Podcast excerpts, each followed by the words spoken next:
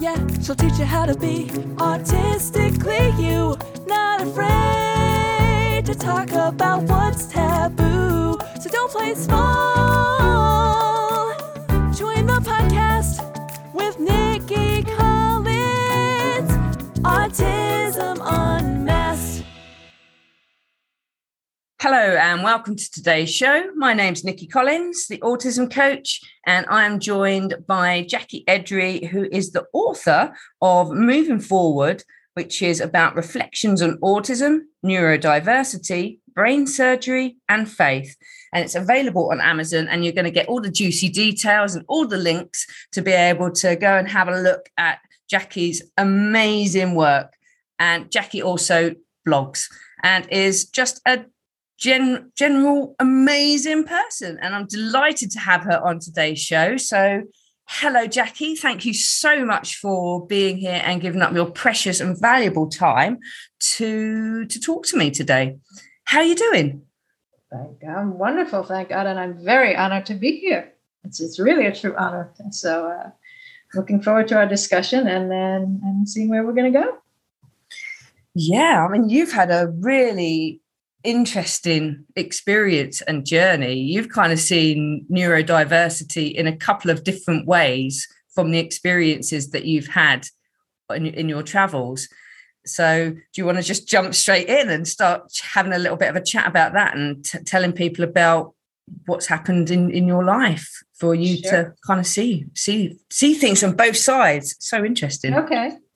Well, basically, my my journey with uh, autism and neurodiversity uh, started, I guess, when I was uh, in high school when I volunteered. In any case, I worked with this lovely child, and I and I I in a very child centered home program. We did incredible things, and then I spent a few years working in summer camps with autistic teens in, in, in the forest. Actually, there were inner city kids that we took upstate in New York and worked in the forest, and we did whitewater canoeing and camping and really amazing things. And as, as a group of um, untrained, let's say, uh, staff that just worked from our hearts and treated these these guys. I mean, most of them were nonverbal as just regular guys that communicated differently. We had the most incredible experiences.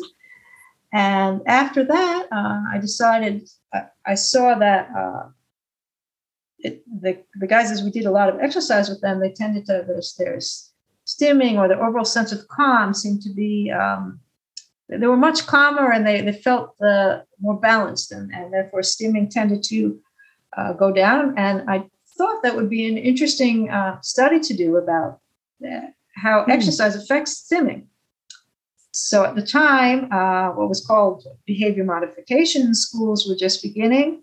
And there was a very prestigious school in, in connecticut. And they accepted me to do a thesis about that. I was, I was finishing up college and i did my thesis and when I got there, I saw what they were doing with these kids, which, which was completely opposite of what we'd, I'd ever seen or done. They were, you know, sort of training these children, and we couldn't spontaneously do anything. And even the words that came out of our mouth had to be these uh, these programmed sentences, and then they were, you know, reinforcing everything with with candies and and and and, and tying kids in chairs with very nice soft tie, but they were tying kids in chairs and and when kids would freak out, they would put them in these quiet rooms. And like within a week or two, I was so upset and depressed that I decided to change my thesis to why that system should never, ever, ever be used uh, on a child because, it, first of all, didn't teach them any of the skills that were lacking, which were, you know, norm, typical social interaction, understanding themselves, understanding others. How, it just they were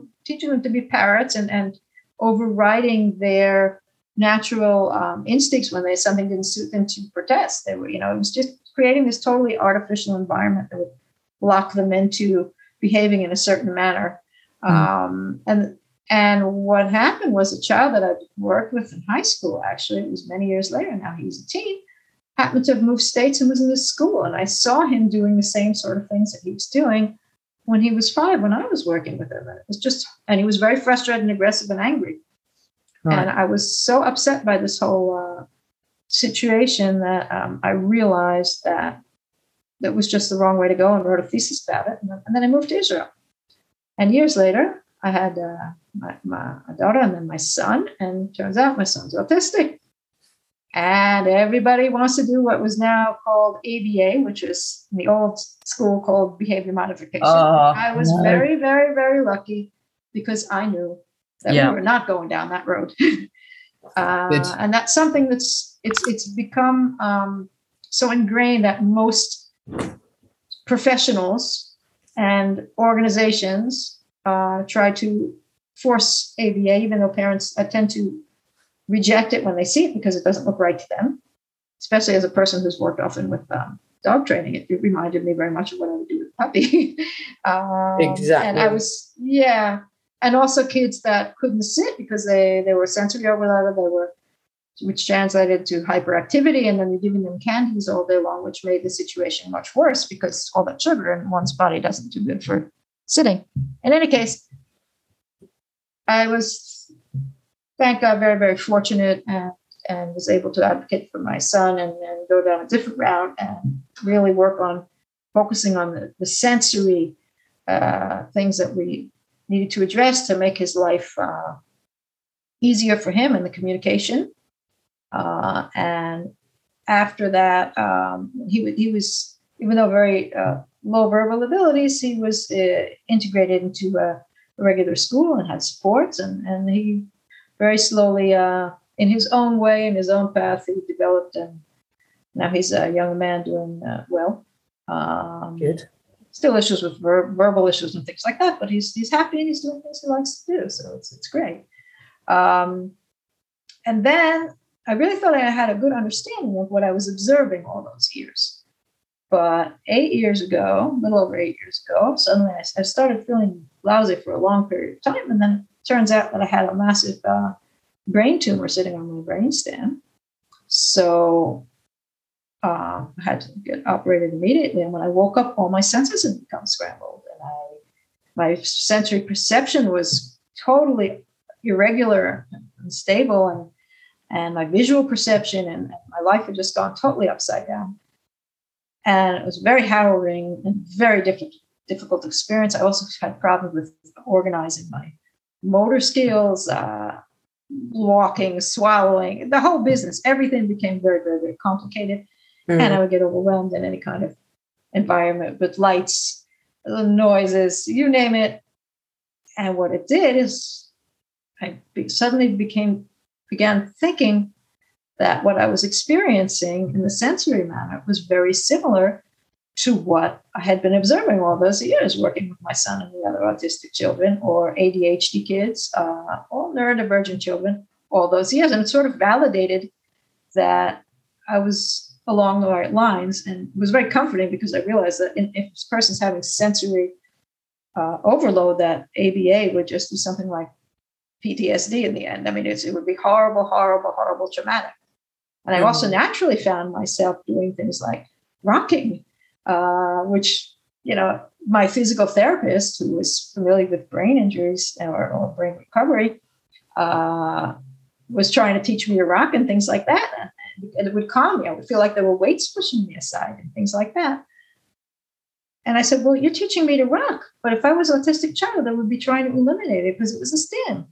She said, Mhm. Well, of course you, you need to do these things because it calms and balances your sensory system. I said, Well, I know that, and you know that, but why is it why are the rules different for autistic children? So I got to be on both sides of the coin uh, as a parent, as a professional, and then suddenly I'm I'm in the shoes of somebody. My cognition was different than I imagine a child that was growing up autistic or neurodivergent, but Mm. similar sensory experiences. And I, I totally understand why a room with flat flickering uh, fluorescent would cause a child to run away, which mine did actually. A situation like that when he was young. Um, and all these other things that happen where it could be very scary and very difficult. And that stims are good because they balance the system. If the system gets balanced, then they go away on their own. You must not force these things to, to go away because it just causes stress. So being that I was on both sides of the coin, I decided I could help others by understanding that and, I wrote a book. That's where I'm at. That's amazing. Absolutely amazing story. And I think there's just so many things to sort of like unpack through that journey. And I mean, you started off by working with like with the with the teenagers and seeing exercise really helped to calm that stimming down. And I do wonder if exercise itself is a stim because I know that when I when I exercise and get this this is a build up of energy I feel in my body that just needs mm-hmm. to be distributed. So if you start moving, so if you think of sensory diets, which is mm-hmm. something mm-hmm. I've recently started, and that could be something as simple as I lay on the floor and do uh, the, the bicycle movement. So kick my legs in the, in mm-hmm. the air and like as a um, as like as a, as a bike. Yeah. And it just helps to distribute that energy. And I do wonder how closely they're interlinked. That's a very interesting question, actually. Um, I'm sure there's a link. I mean, I, you know, it's, it's, most people prefer like enjoy some sort of repetitive acts, uh, exercise or activity or even dancing. Sometimes a lot of them are very repetitive. And if you're in a, a neurotypical um, situation, then it's considered exercise. And if you're doing something repetitive and you're not in a neurotypical situation, then the neurotypicals will tend to explain it as being a stim. Mm. I don't know, mm. you know, but but I think that whatever it is, if it balances the body and and uh, helps the person, then what's the problem? You know, I, I think what what the teachers or professionals or neurotypical parents or whatever uh, are, are, concerned about is that the the child would be completely disconnected and if you allow the child to be all alone on their own and, and stimming then they, they're just not here in this world mm. and, and i do think there is a balance that one must find but i don't think it comes with stopping a stim what i think it, it comes with is being next to that child where they are and perhaps even doing it with them and forming that connection and that calms their body and sensory system down. And then the stims go away on their own you know or even if, if we're connecting mm. and somebody's moving their legs. I mean how many people do you know will sit at a table and they'll like drum on the table they'll bounce with their legs and stuff and, that, and that's fine exactly because um, it's not considered weird i mean how many how many toys are on office desks you know the squishy balls and all those other things but as long as it doesn't have the label attached to him, it's, it's something that most humans realize that it's part of the human existence, you know, and, and why not? Uh, it's only when every little thing is broken down behaviorally and analyzed as something negative that that it becomes a problem. And there's a whole industry behind that problem, which makes a lot, a lot, a lot of money. So yeah. I understand why a lot of people are behind keeping that uh, sort of industry going. Absolutely. And I'm not afraid to say it and I'm not afraid to touch on it. And you're talking about ABA there. and absolutely talking people, about ABA. neither am I afraid. I, I mean, I call it mm. behavior modification in my book because that's how, um, that's what it was called when I was, pra- you know, in, in a school but practice it. But it is ABA, and I'm very vocal about it. And, and you know, probably a lot of people get pissed off with me. But it's it's not only ABA. It's it's the general misunderstanding, I think, that stims are a problem. Yeah, then yeah. and and that that uh, you know, that's the problem. Uh, or that they disconnect people from the world, and I don't think that.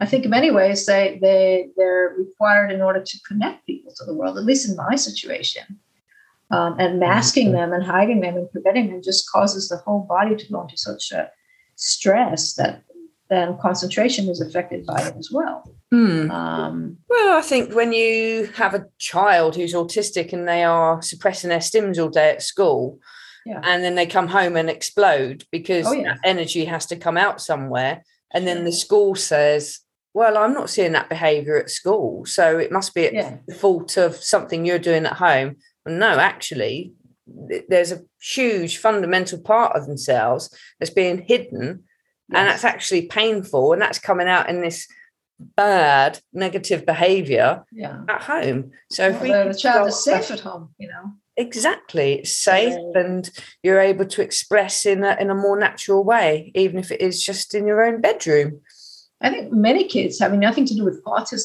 that behave well in school and then come home and they're, they're whatever they've taken and brought home with them comes out at home you know because they're in a safe environment absolutely um, especially kids who were in in in, in ABA type schools. They, they they they they also get aggressive in school. I saw so much of it. You know, oh, I, I was I was it was it was horrible.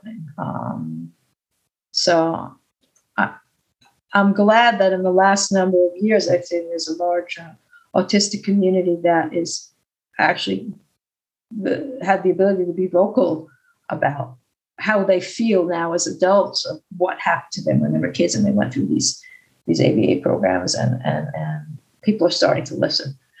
I have to say in Israel um, right now, uh, a couple of weeks ago, uh, they want to make a law. They're working on passing a law that will recognize ABA as an official um, treatment, like like uh, OT or PT or something like that. And, and the autistic community here went ballistic, and I also went ballistic and called the, one of the parliament members and, said, Yeah, you, know, you are you guys are making a big mistake. And there's an organization like Autism Speaks, which which is a very powerful organization here in Israel, and they work in the same sort of ways as Autism Speaks there. They also advocate ABA all over the place, and uh, they're behind this, which is unfortunate. Um, it's unfortunate. nice thing is that the the, the, the Parliament Knesset member uh, is willing to have a meeting with me, so I'm going to have a little chat with him, and he's also willing to meet people, members of the autistic community who've approached him. So hopefully, um, you know, it, it's the only treatment they're talking about. You know, if they want to fund ABA, that's okay. You know what I mean? Okay, but fund the others. But if you're only doing ABA, then you know what's going to happen. Insurance is going to only fund ABA, and, and it's it's just it's so upsetting. It is upsetting. The thing with ABA is it's hugely expensive. People actually take out second mortgages in Oh, able yeah. to actually fund it. Oh, It is the the costs involved are just run into hundreds of thousands. In some states in America, it's the first port of call. There is no other option available. Yes, yes, yes. The same thing is pretty much here.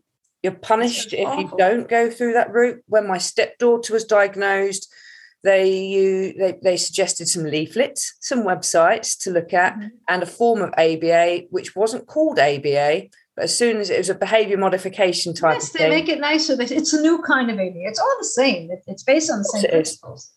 And It's- and for those who don't know, ABA is essentially dog training for children without the compassion. yeah, I'd go. And there are some extremes that that, that, that use a lot of punishments as well. But they say in the later, it's become nicer because they're not using the punishment so much as they used to use in the past.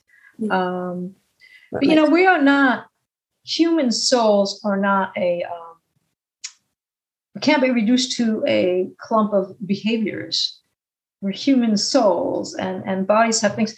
And, and for me, like when I feel the, the urge to stim, what basically what I felt was as if um, sort of an electrical surge would go through my body, and then like a circuit breaker would trip. It's like if you get a, a, too much electric, your circuit breaker will will trip, and the electric will go, you know, fall in the house. That's you know that's how circuit boards work. And, and I often would feel when I my sensors would would would overload or flip. That's what would happen to me, and I would sort of overwhelm and shut down.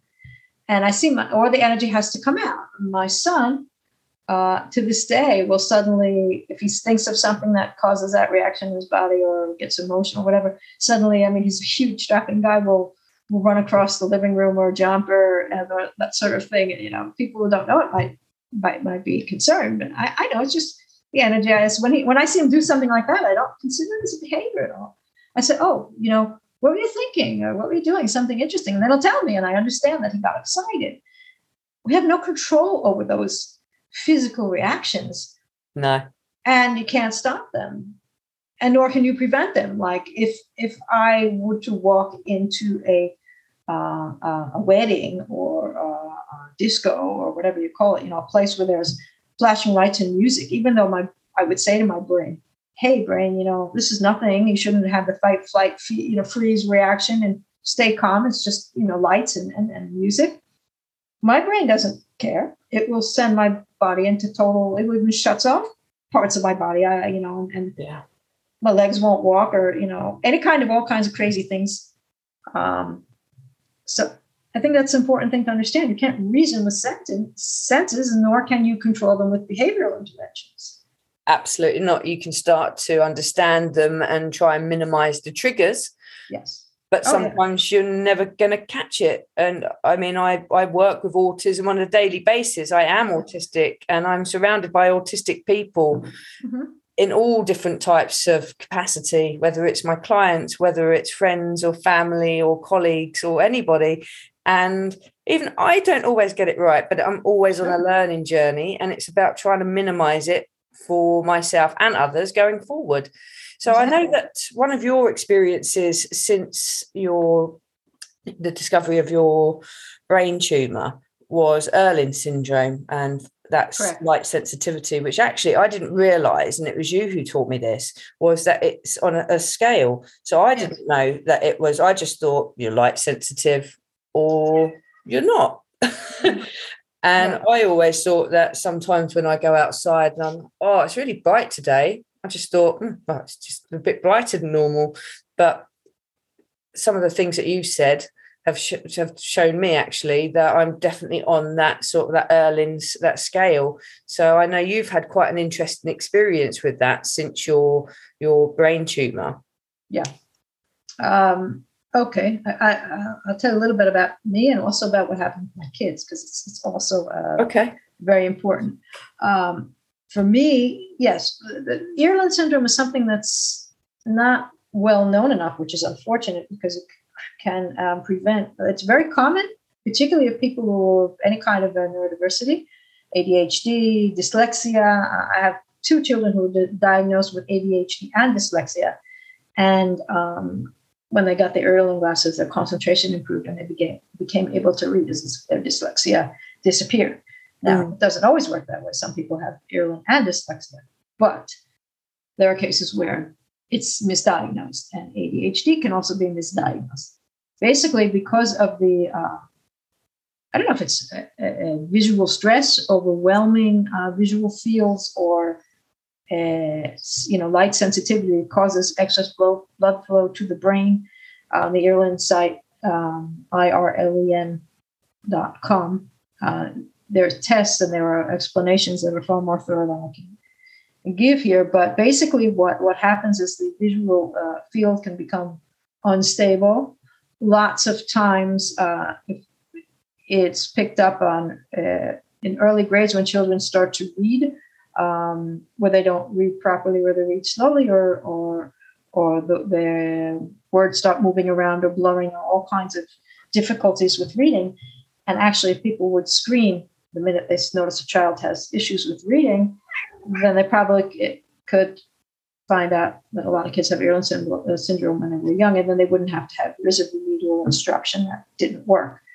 Mm. For my kids, I, I, had two kids, one in 11th grade and one in um, fifth grade that had remedial instruction from the time they were in second grade, per se, and they knew technically how to read, and they could never read more than a couple of paragraphs, and that would be it. And and there were kids that have huge imaginations that I assume that they would really enjoy reading because of the fantasy part of, uh, you know, the, the, thirst for knowledge and the, the, ability to create movies in their heads. I figured they should really love reading and they would avoid it at all costs.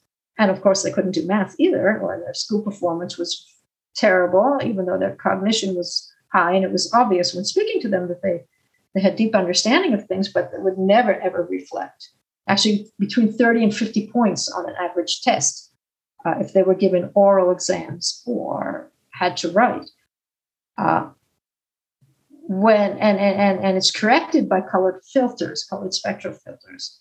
The original the the test the evaluations in two parts. The first part they check to see if you have they check it through reading usually, and they put colored films on a paper and see if it stabilizes the visual field.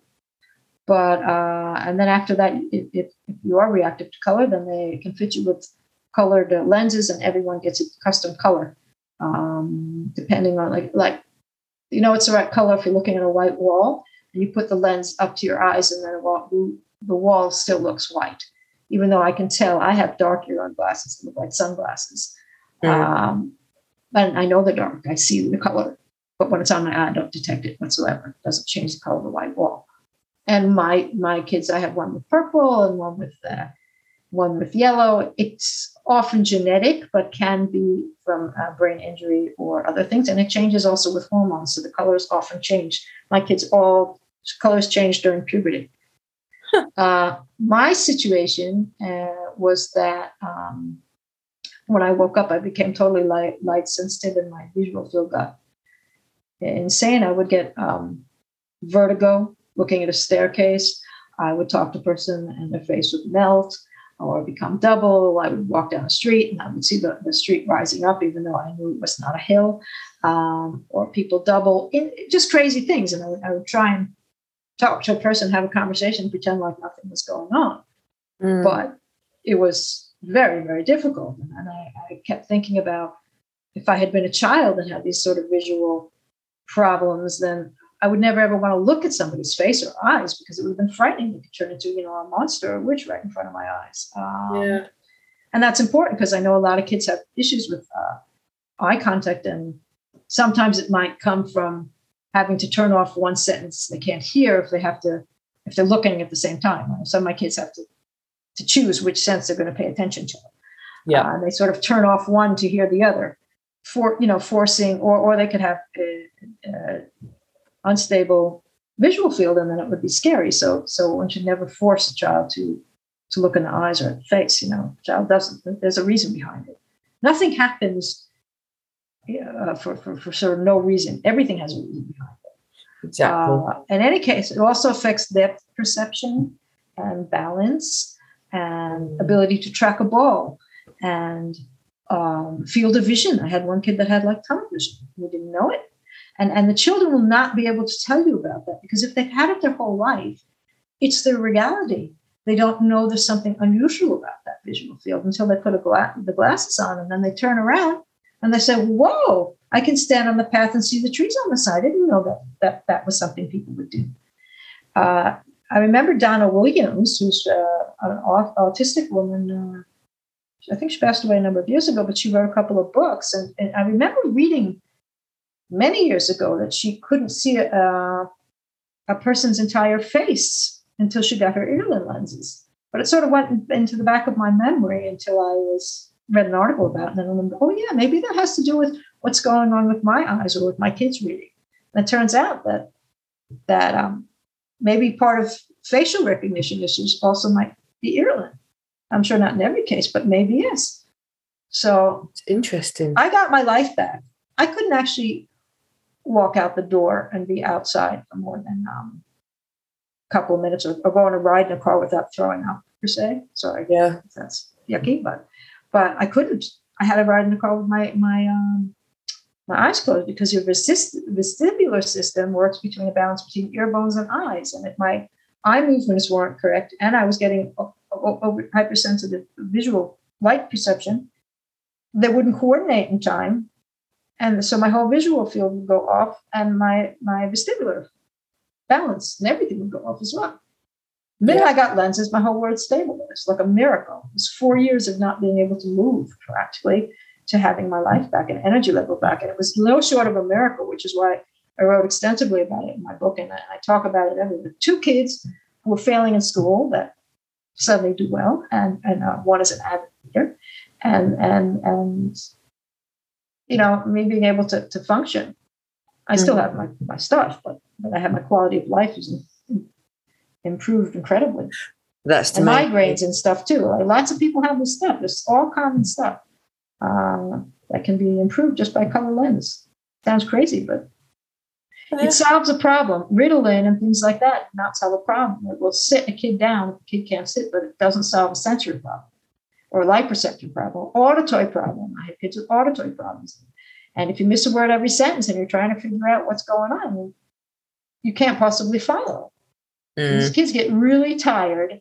And if they sit them down and say they can't pay attention or they're not paying attention, it's, it's not that. It's not their processing is not organized and medication doesn't help. It just helps them to sit. But it's also really, Yeah. Yeah. It's also really frustrating when you've missed one or two words and you ask somebody to oh, repeat oh, yeah. those one or two words and they repeat the whole thing so you yeah. have to engage so intently to try not to miss the two words that you're and so busy trying to figure it out then they're just continue speaking and so they're like in a class they're halfway down you know they've spoken another three paragraphs and you're still on that one and then you're totally lost yeah mm-hmm. i also have severe on my on my left side because my brain tumor went into my left ear uh, I have severe auditory processing problems on my left, and my son has a couple of my kids. So oftentimes, also, visual processing, auditory processing, or any of the other senses go together. They're all neurological issues. They're not measured by your ear doctor or your eye doctor.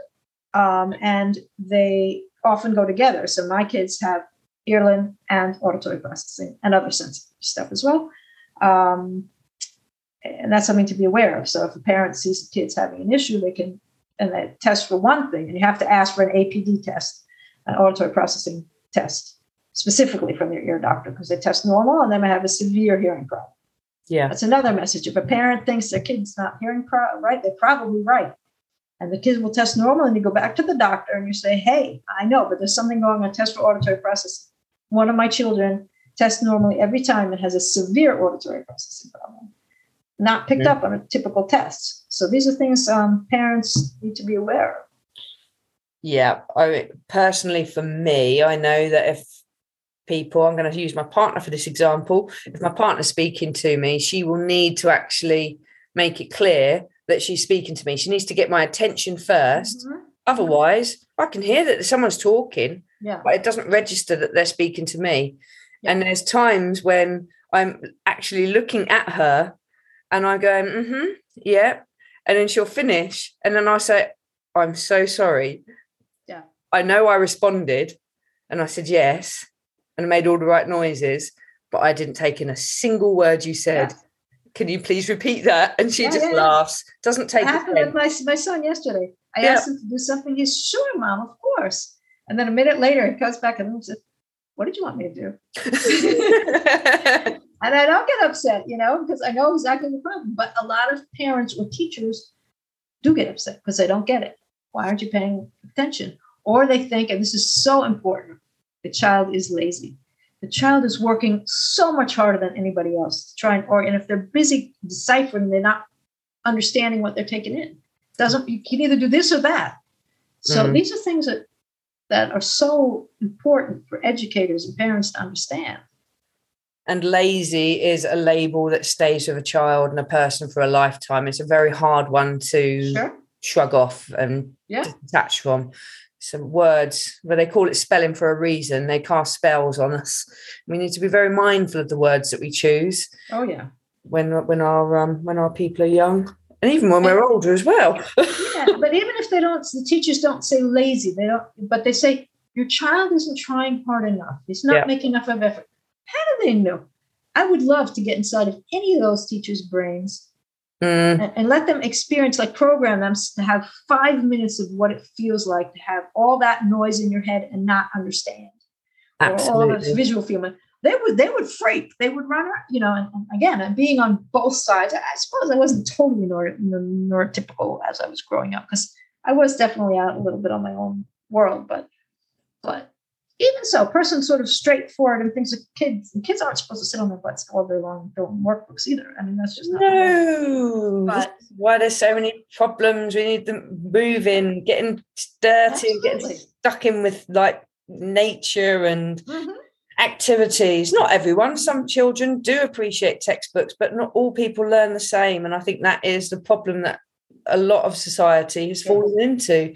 It's a Absolutely. Cookie cutter. It's a factory Yeah. process of churning out exactly the same. And we're Well, that was why the educational system was uh, designed for the re- industrial revolution that people needed to work in factories. But that kind of went away a couple hundred years ago. So, you know, and it hasn't we're changed. not there anymore. Exactly, exactly. Yeah, not relevant. Yeah. Yeah, it isn't relevant. And things like the, the jobs have changed as well, and the way that we conduct the work. It's nowhere, it's nothing like it was back then when that system was put into place. The systems they need updating. Like if you have an Apple product, that system gets as, as they bring out the new ones, the older ones, they stop being supported. So why are we still why do we still have know. this antique I don't know. system? So it's so so strange, but it is failing Yes. and it's well, it supports the drug industry very well because the kids can't sit, so you give them medication to make them sit. well, sorry, sorry. That was no, no, no. Well, big pharmaceutical is worth over half the global um, money, so Yeah, exactly. it's, it's not going to go away anytime soon, and that's what we're up against with things like Mhm. ABA, and that's why the voices of our community are silenced because there's big money in it, and Sure. When you've got organizations and hate organizations like Autism Speaks, who mm-hmm. are sort of acting alongside that, it makes our work quite challenging. But what they don't take into consideration is how resilient autistic and neurodiverse, neurodivergent individuals are, mm-hmm. and that we're not giving up. We're not going yeah. away. We're just getting stronger. And that voice and that momentum, it's growing. It might take yeah. 10, 20, it might take 100 years, but that change will come. I, God willing.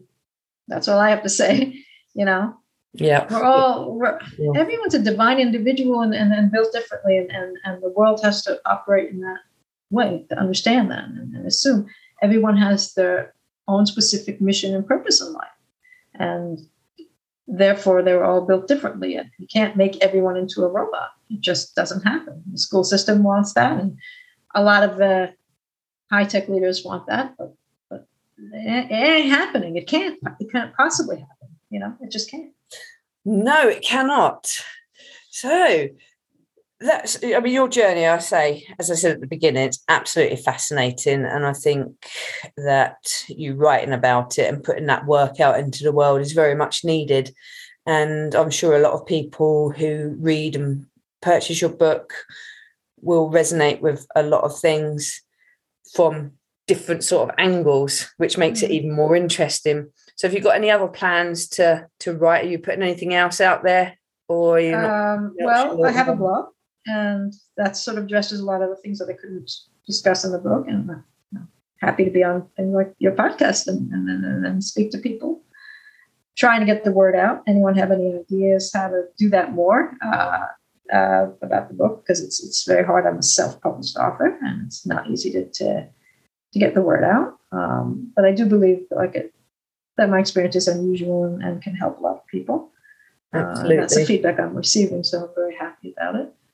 Uh, and I've written, and they're in my computer, uh, a bunch of children's books, and that's something I'd really like to to do in the future is somehow enable that to happen. Although I don't know how to draw, so one of them is actually I would like to even do musical, and I don't know how to play music. So those are um, those are my wish lists for the future. If any of those things will happen, uh, who knows? Well, write it down, make a plan and what's going on here is, is linking up people with people from around the world and joining forces and trying to change the things that need to be changed, which is that's happening. And that's probably been the most exciting part of this whole journey is is is connecting with people and, and, and doing good, I, I think. And, and, and it will make a difference. And absolutely that's, that's the wonderful thing.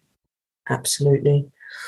Well, I have I have complete faith that you will continue to do your good work, and I really do hope that you get a lot of people coming across your work and your book. Because, as I say, I think it's got some important things in there and some really amazing insights from both sides of the spectrum, if you like. yeah. And that's not often you'll hear me say something like that. And that's uh, I take that as um, that means a lot. Really, it does also that you give me opportunity to, to, to join you and also that you support my work. That's, I know, I mean, I, I know a lot of times because of the difficult uh, experience that many autistics uh, have experiences from the neurotypical world that in many cases they the community is not that open to someone who's been on the other side as they say uh, because because of the hurt and, and, it makes sense right mm. and that there's open mindedness to to speak to someone like me. Is, uh, well, I think that open mindedness needs to come from both sides, and oh, yeah. it, oh, yeah. we we can absolutely neurotypical people, neurodiverse people, neurodivergent people. We because neurodiverse, everyone's neurodiverse, mm-hmm, mm-hmm. and we can work together. And I mean, one example of that is I'm writing my book at the moment. That's being yeah. published in November. And I've got a neurotypical copywriter, oh, sorry, mm-hmm. proofreader, and she has learned so much. And she's come back to me at times and said, Shouldn't we be saying this instead of what you've written? And I said, Actually, no. This uh-huh. is why I've written it this way and explained it. And she's, Thank you so much. This is like so helpful for me as a non autistic person to see why, and it makes sense now. So I'm going to Yeah. switch that thinking. And I've actually, for this purpose of diversity, because my book is about late diagnosed autistic women, Mhm. and each each chapter is a journey and a story from one woman's experience. And my proofreader is now doing the introduction because she's Ah. learnt so much and she knows the project inside and out. And I just thought, you know what? You've been with me for the last two years by my side, helping me, giving input, editing my work and learning, so open to learning Mhm. and passing that, that knowledge on to others as well. Come and write my, come and write the intro. That's amazing. And she said to me, "Oh, who would you like? Who would you like to sort of like credit it to?" And I'm like, "Well, you, of course. You're Uh-huh. writing it." And that just absolutely made her her her week yeah because Sure. usually you have to ghostwrite these things, which I wasn't aware of. I'm like, no, full Mm. credit to you. Come on, Mm. there's enough of this to go around, and you've been Yeah. really helpful and supportive. And as a neurotypical person, you've been incredibly open. And I wish more neurotypical people and autistic people, for that, were Yeah. as open as you. Uh, you know, if if if if we all try and understand each other, then stepping into each other's shoes as best as we can, then I think that that's what's necessary to bring out the real change that we need in this world. Uh, you know, society is a tapestry, and if you see a tapestry, they have lots of colors and lots of shapes, and you know, it's just if everyone would understand that we need every every different piece of that tapestry to make it what it really is a full whole society, then doesn't you know then we'd all respect each other. And that's that's where we need to go. That's the aim. And it will only happen if we all try and understand each other and accept each other and, and work together.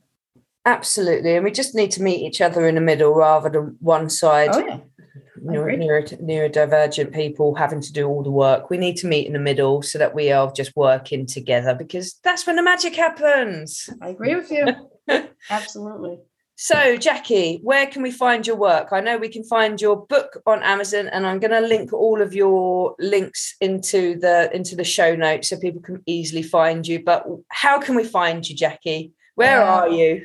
i am uh, i am two very easy places. The first is uh, i have a website. It's j-a-c-k-i-s-b-o-o-k-s it's like jackie without the e jackie's book. And my parents wanted me to be unique so they spelled my name without the e. So i guess they're responsible for me being unusual. Good. everyone puts an e on the end of jackie or a y and i'm either. Uh, so it's jackisbooks.com or my name is Jacki Edry, my J A C K I E D R Y on LinkedIn. Those are the two easiest places, and you can find me on Amazon. There's also on the on my site. There's a link to Amazon. So uh, those are the two easiest Amazing. Amazing. Well, I will include all of that in the show notes. And thank you so, so, so much for joining me you. today. And I hope we, this is the first of many. Oh, for me, yes, I've got I've got quite a lot of people that I would love to speak to, and I'm sure there's more that I haven't even come across yet. So it's a brilliant opportunity to That's amazing. reach the community and do some good in the process. That's great. So we'll speak again soon and hopefully work together soon. And any ideas that you have or others have that are hearing this and like to share ideas, ideas and link up and do good, I'm game. And for our listeners, don't forget to subscribe to the podcast so you never have to miss an episode again. Thanks for tuning in to the podcast with Nikki Collins. Autism Unleashed.